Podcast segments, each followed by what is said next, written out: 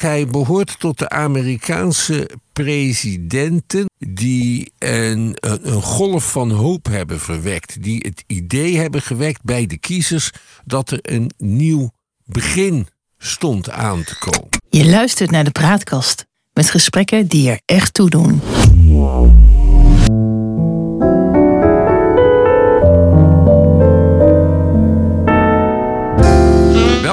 De Praatkast.nl. Dit is een aflevering van het Geheugenpaleis. Mijn naam is John Nierip en samen met Han van der Horst maken we deze podcast. De geschiedenis herhaalt zich nooit, maar rijmen dat doet hij vaak wel. En in het Geheugenpaleis gebruiken we dat gegeven om dieper in te gaan op de actualiteit. Zo gaan we aan de waan van de dag voorbij en bereiken we de kern van het nieuws. We scheppen orde in de maalstroom van berichten die het zicht op de grote lijn belemmeren. En tussen beiden blijkt dat de werkelijkheid vaak genoeg elke fantasie te boven gaat. Jij hebt uh, een heel bijzonder verjaardagscadeau uh, gekregen, hè, Drietje? een verjaardagscadeau dat ook elke fantasie te boven gaat. Ja, ja, ja. ik ben naar uh, Obama geweest. Die was in de Ziggo Dome op een kleine Europese tour. Nou ja, daar, daar was ik. Dus ik was een avond met, met Barack Obama. En wat zei hij? Het is misschien wel leuk als ik even zijn opkomst laat horen. Obama.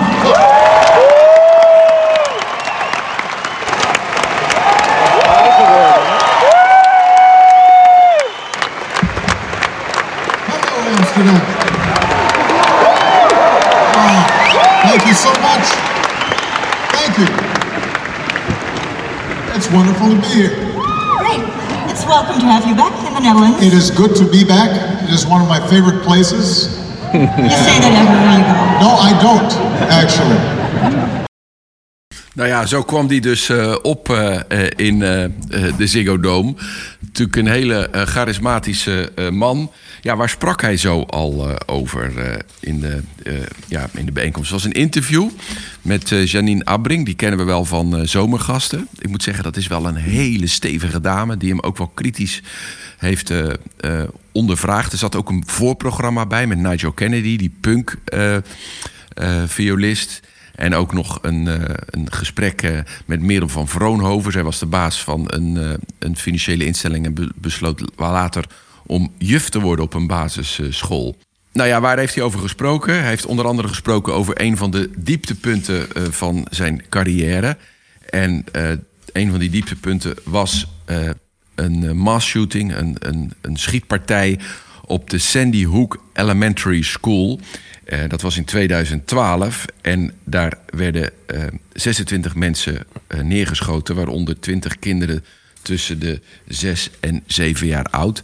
En hij hoopte dat dat een keerpunt zou betekenen in de wijze waarop Amerika met de wapenwet om zou gaan. Maar dat bleek uiteindelijk niet zo te zijn. Laten we even luisteren. What was the lowest point of the presidency?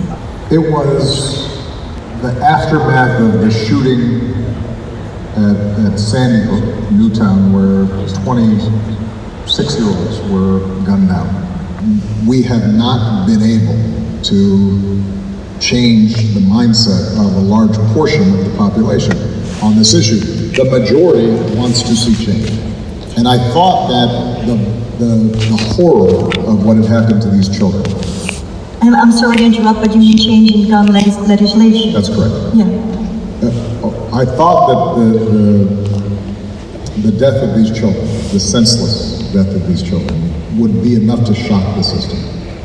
Ja, hij hoopte dus uh, dat dit een soort schok was. En de meerderheid van de Amerikanen... die wil helemaal geen vrije wapens uh, in de maatschappij. Maar ja, dat uh, is niet gelukt om die wetgeving uiteindelijk te veranderen. Hij heeft het ook over de klimaatverandering gehad. En daar heeft hij toch wel geleerd dat je eigenlijk ja, dat stapje bij stapje doet. In plaats van dat je grote veranderingen tot stand brengt. En hij had een, een gezegde eigenlijk in het Witte Huis. Daar zei hij: Better is good dus je moet het beter doen dan wat het was, dan is het goed. En niet streven naar de perfectie, want dat zal je toch nooit uh, bereiken. Nou ja, hij werd ook geconfronteerd met uh, het beperkte ingrijpen in de Krim. toen Poetin daar binnenviel. Hij zei, maar ja, eigenlijk in Europa vond men het helemaal niet zo'n goed idee om daar heftig op in te gaan. Men was nogal lauwtjes over dat hele gebeuren. En hij, hij vertelde ook dat uh, in heel veel gevallen uh, naar Amerika gekeken wordt bij belangrijke gebeurtenissen in de wereld. Wat Amerika gaat doen. Dan moet Amerika het voortouw nemen in organisatie, in uh, bijvoorbeeld bij, bij grote rampen, maar ook bij het, ja, het doen van politiek, bij het verwerven van draadkracht draagkrachten om iets te bewerkstelligen in de wereld. En dat vinden de Amerikanen zelf wel eens wat vervelend. Maar heel veel mensen die niet in Amerika wonen, vinden het ook vervelend dat Amerika elke keer maar weer dat uh, voortouw uh, moet uh, nemen. Nou ja, en hij eindigde dan heel Amerikaans, een beetje Jesse Jackson, weet je, als een dominee-achtig. Hoe wil hij dan herinnerd worden? Of wat, waar, wat, wat vindt hij dan belangrijk? En dan zegt hij ja. Uh, als ik maar goed ben geweest voor mijn dochters en mijn vrouw op mijn sterfbed, als hij daar zo op terugkijkt. Dat is natuurlijk een beetje, ja, een beetje corny om het, uh, om het zo te zeggen. Ja, uh, na een uur was het ook klaar. En dan is hij ook gewoon weg. En toen vertrok Obama weer. En, ik vond hem heel oud geworden. dat kon je goed zien. Hij was heel grijs. Hij had ook best wel last van wat zenuwtrekken in zijn gezicht. Dat was goed, goed te zien. En ik vond hem af en toe niet helemaal scherp bij het beantwoorden van, van de vragen. Naar verluid krijgt hij ongeveer een miljoen euro voor zo'n bijeenkomst. Dus de kas loopt lekker vol in huizen Obama. Als uh, je dat zou mogen en hij was kandidaat, zou je na deze ervaring op hem stemmen? Nou, kijk, ik denk uh, dat uh, er niet zoveel verschil is qua persoonlijkheid tussen deze Obama, of tussen Obama en iemand als Trump of Kim Jong-il of andere leiders in de wereld. Uh, dus ik, daar ben ik eigenlijk wel een beetje van geschrokken. Kijk, het is natuurlijk iemand met een zeer getroubleerde jeugd. We gaan zo nog uh, op zijn, uh, zijn presidentschap in. Maar hij is natuurlijk opgevoed door zijn, door zijn, in eerste instantie door zijn moeder. Zijn vader verdween omdat zijn ouders gescheiden waren. Het was ook nog eens een keer een gemengd huwelijk. Dat was in de tijd dat hij geboren werd natuurlijk ook niet makkelijk. En na verloop van tijd uh, ging hij naar Indonesië met zijn moeder mee, omdat ze een nieuwe relatie kreeg. Maar uiteindelijk be be belandde hij weer bij zijn oma. Uh, omdat zijn moeder niet voor hem kon zorgen. Dat zijn allemaal elementen waarvan ik denk, nou, dat moet best wel wat met hem gedaan uh, hebben. En ik vind het een beetje een zelf ingenomen man. Een poer sang machtspoliticus, nog steeds op dat podium. Zijn woorden wikkend en wegend. Kijken welk effect hij kan uh, uh, bereiken. Um, ja, iemand die niet veel tegenspraak uh, duldt. Ik denk dat het geen gemakkelijke man is om mee te leven. Maar dat Michelle Obama voldoende stevigheid heeft om deze man een beetje in het spoor te houden.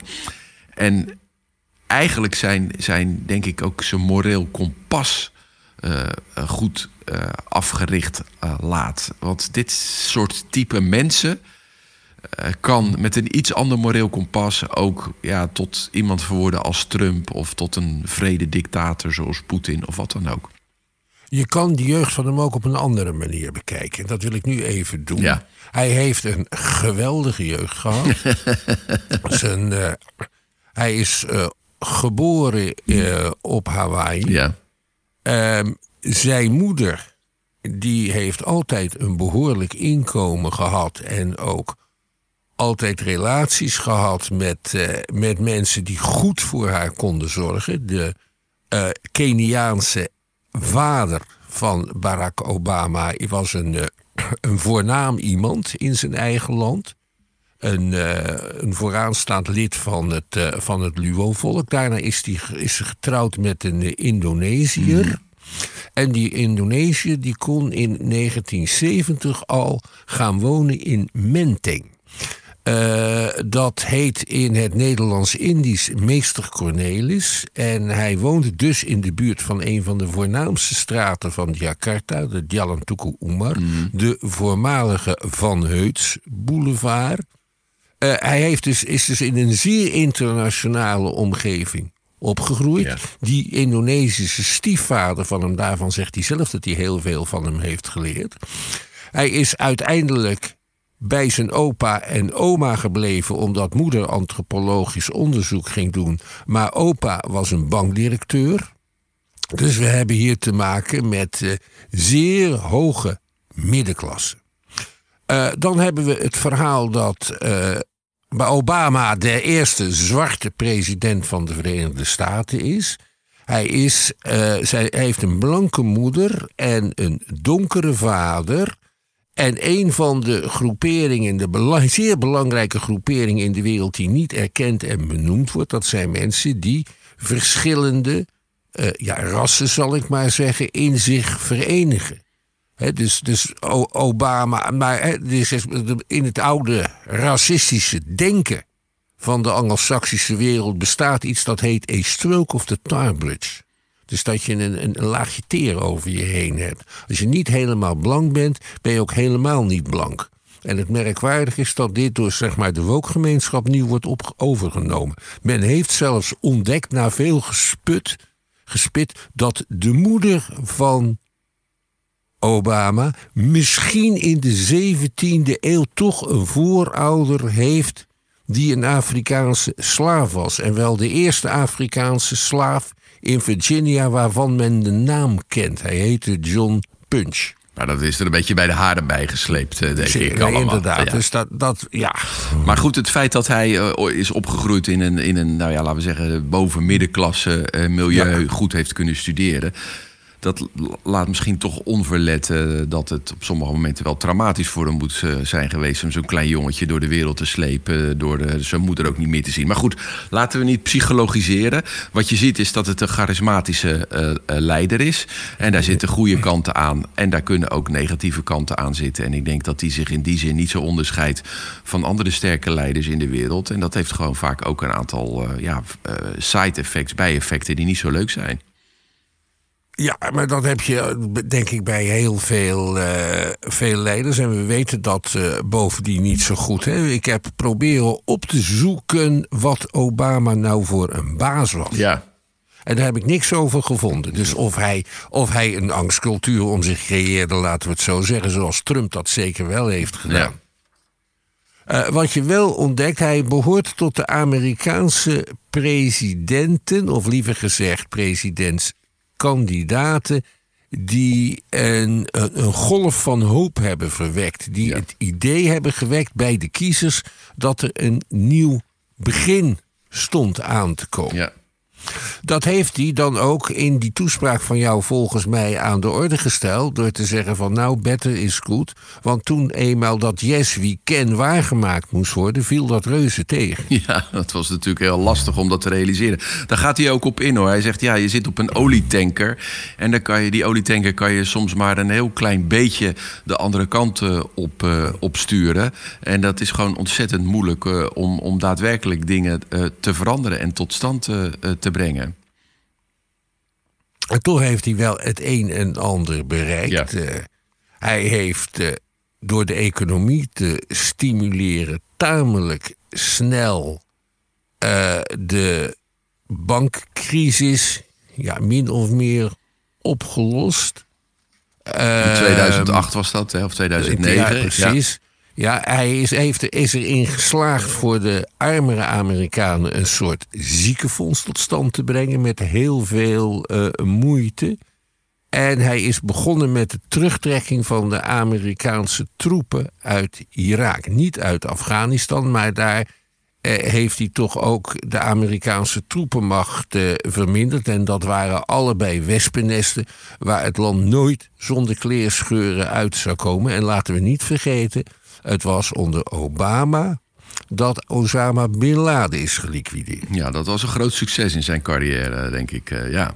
Hij heeft ook nog een nucleair akkoord getekend eh, met Iran. Ja. Hij is begonnen aan een soort normalisering van de verhoudingen met, eh, met Cuba. Dus er staat wel het een en ander op zijn palmares, zoals de Belgen dat zeggen, Ja. waar hij terecht trots op kan zijn. Ja. Maar de nieuwe tijd is niet begonnen. Misschien zelfs wel een beetje in tegendeel. Nee, want dat, dat bedacht ik mij eh, eigenlijk ook toen ik eh, daarbij aanwezig was en hem zo zag en daar eens even over ging doordenken.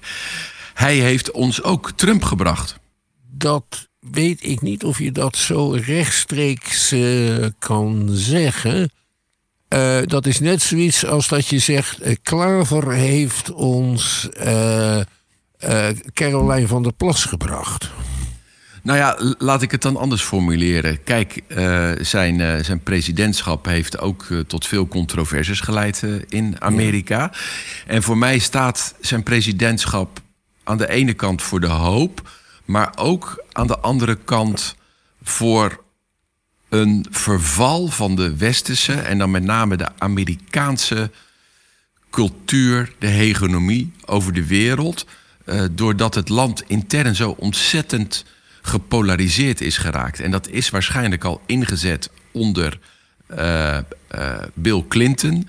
Toen Newt Gingrich eh, de Republikeinen leidde en ja, in de frontale aanval ging.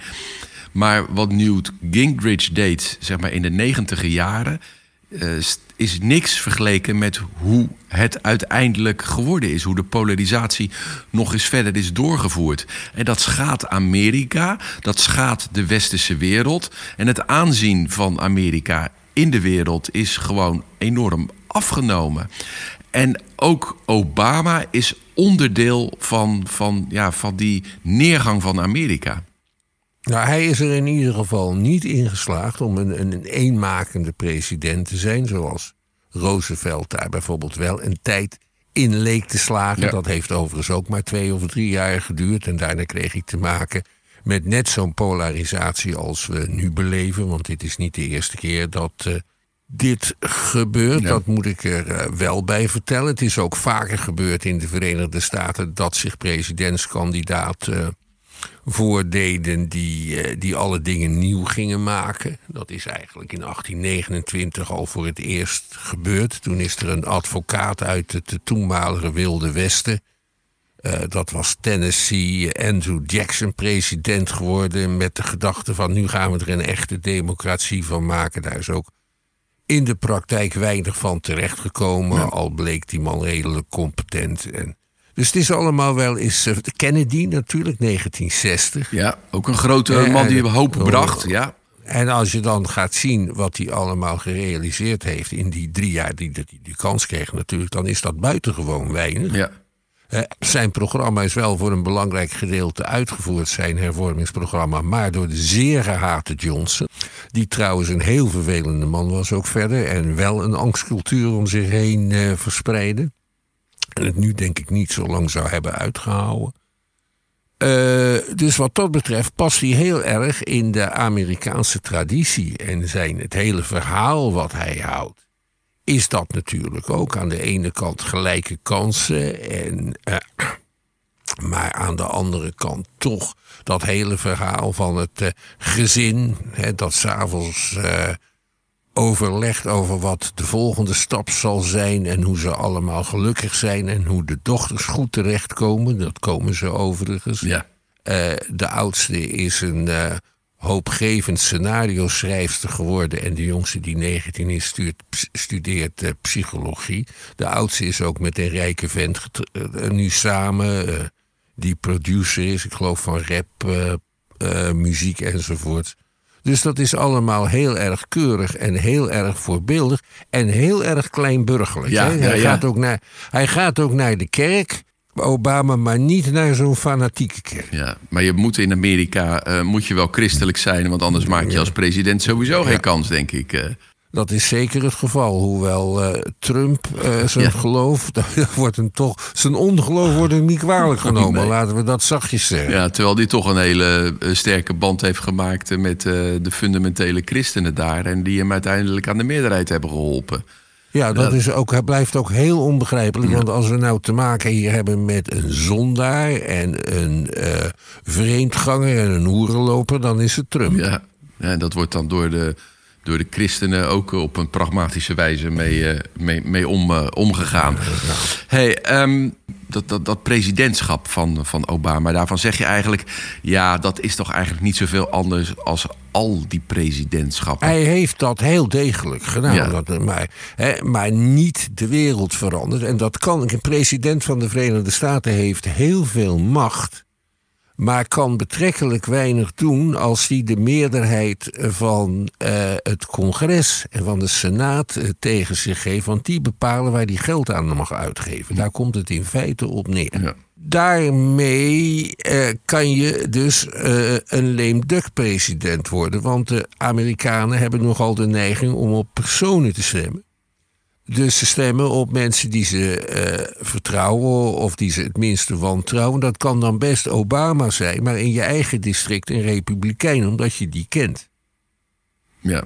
En dat uh, leidt tot dit soort toestanden. Dat is ook het nadeel van een machtige president op de manier van de Verenigde Staten. In Frankrijk heb je trouwens precies hetzelfde. Hè? Daar kwam het dus voor dat Mitterrand een regering moest vormen uit de oppositiepartijen, want die hadden wel de meerderheid in het Franse parlement. Ja. Dat is allemaal heel lastig. Dat heet cohabitatie in het Frans.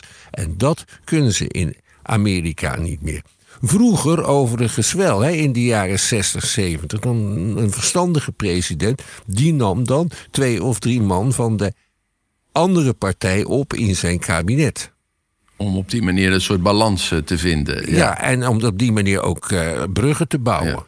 En dat bruggen bouwen, zonder dat bruggen bouwen, breng je het niet ver in de Verenigde Staten. Trump is ook natuurlijk tijdens een groot deel van zijn presidentschap enorm tegengewerkt. Ja.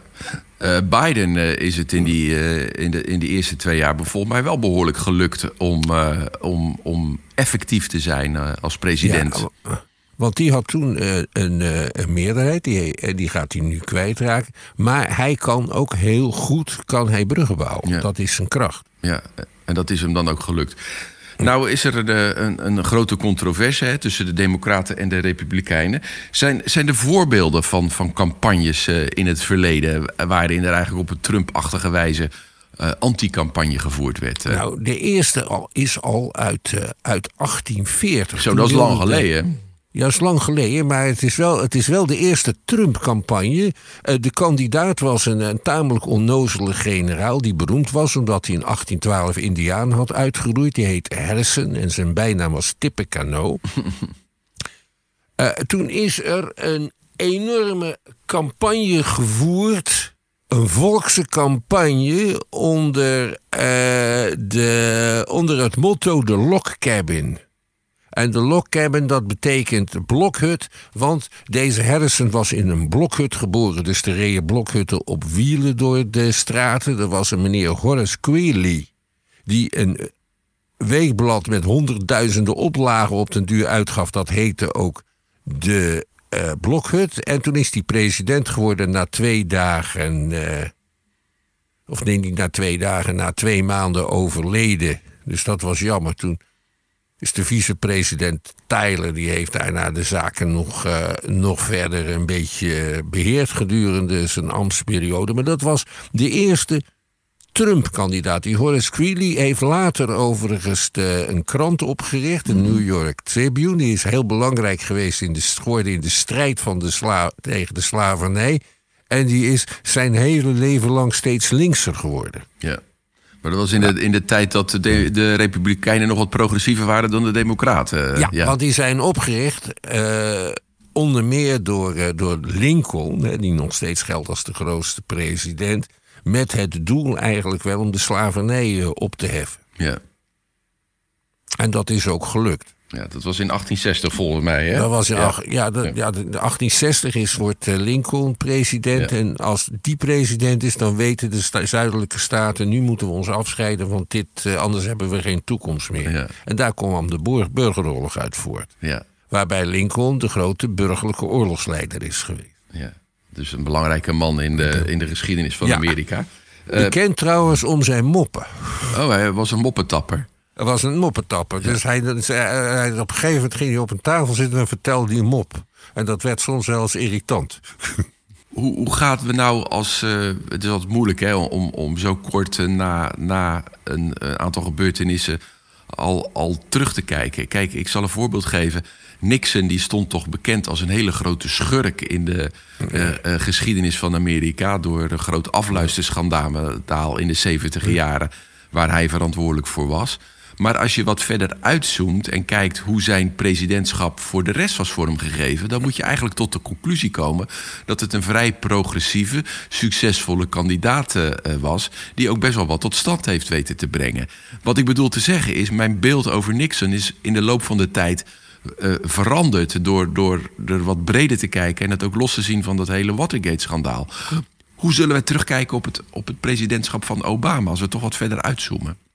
Ik denk dat we terug zullen kijken op het presidentschap van, eh, van Obama als eh, een soort overgangsperiode. Dat hij zelf zijn reputatie van, van competente bestuurder niet zal verliezen. Hè, want hij heeft dat gewoon ja, goed gedaan, zeg maar, technisch gezien. Ja. Uh, maar hij zal niet de geschiedenis ingaan als een van de grote Amerikaanse presidenten, zoals Teddy Roosevelt of Wilson. Of, uh, of, of, of, vooral de, de, de allergrootste Franklin Delano Roosevelt. Maar Hoewel die in zijn tijd overigens ook zeer gehaat was door een deel van. Ja, maar wat hebben zij dan op hun conduite staat? Wat hebben zij dan voor succes gehad, als je dat in algemene termen zou kunnen formuleren, ten opzichte van Obama? Uh, Teddy Roosevelt heeft van de Verenigde Staten, heeft de Verenigde Staten voor het eerst een beetje op laten treden als, als wereldmacht. Mm En die heeft de grote ondernemingen een beetje ingedampt. Niet te erg, maar toch wel redelijk. Hij, Wilson, hij, hij leidde rond de Tweede Wereldoorlog? Nee, Teddy Roosevelt is zo van. Die is in 1901 toevallig president geworden omdat hij. Eh, omdat zijn, zijn, de echte president werd doodgeschoten. Hmm. Um, en die heeft dus allerlei hervormingen uh, doorgevoerd. Waardoor uh, Amerika Amerika kon blijven. Anders was er zeker een, uh, een politieke crisis van gekomen. Ja. Dan heb je een president Wilson. Die heeft Amerika de Eerste Wereldoorlog ingebracht. En dat is de schepper van uh, de Volkenbond. De latere Verenigde de Naties, ja. Precies. En nu, hij, hij is uh, zeer invloedrijk geweest. Um, er kwam een backlash in zijn eigen land. En daardoor heeft Amerika zich weer teruggetrokken van het wereldtoneel... en is zelfs niet toegetreden tot die, uh, tot die Volkenbond. Mm -hmm. uh, Franklin Delano Roosevelt heeft twee belangrijke dingen gedaan. Hij heeft de crisis van de jaren twintig bestreden.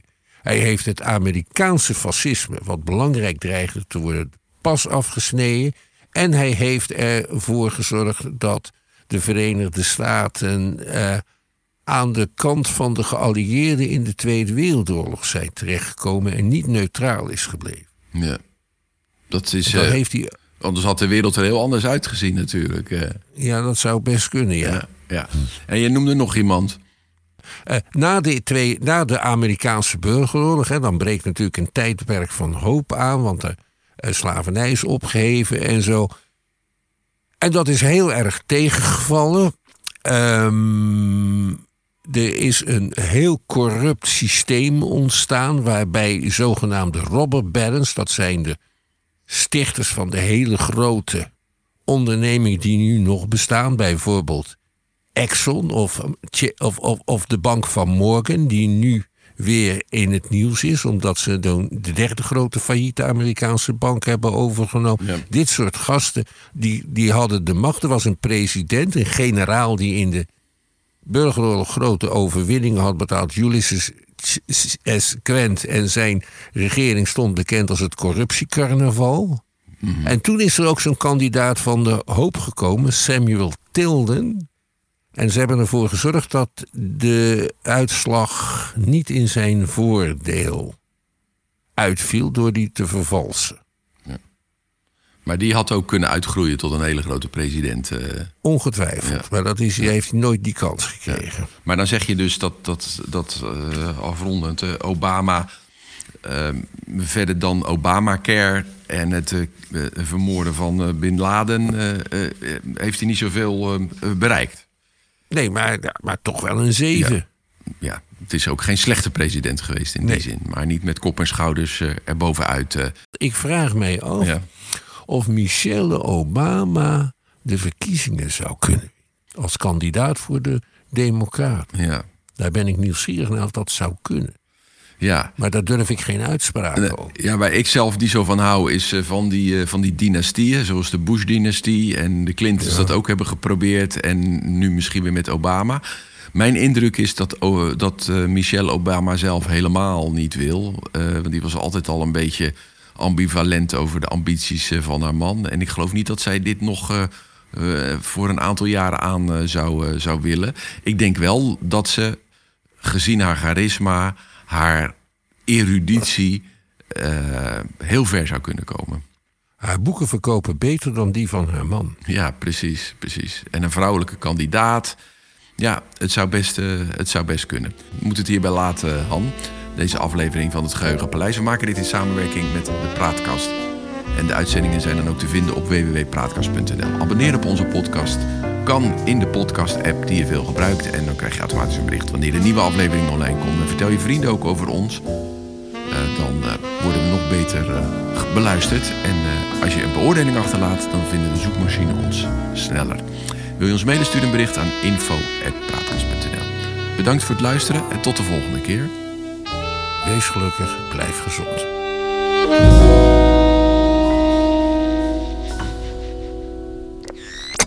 De Praatkast.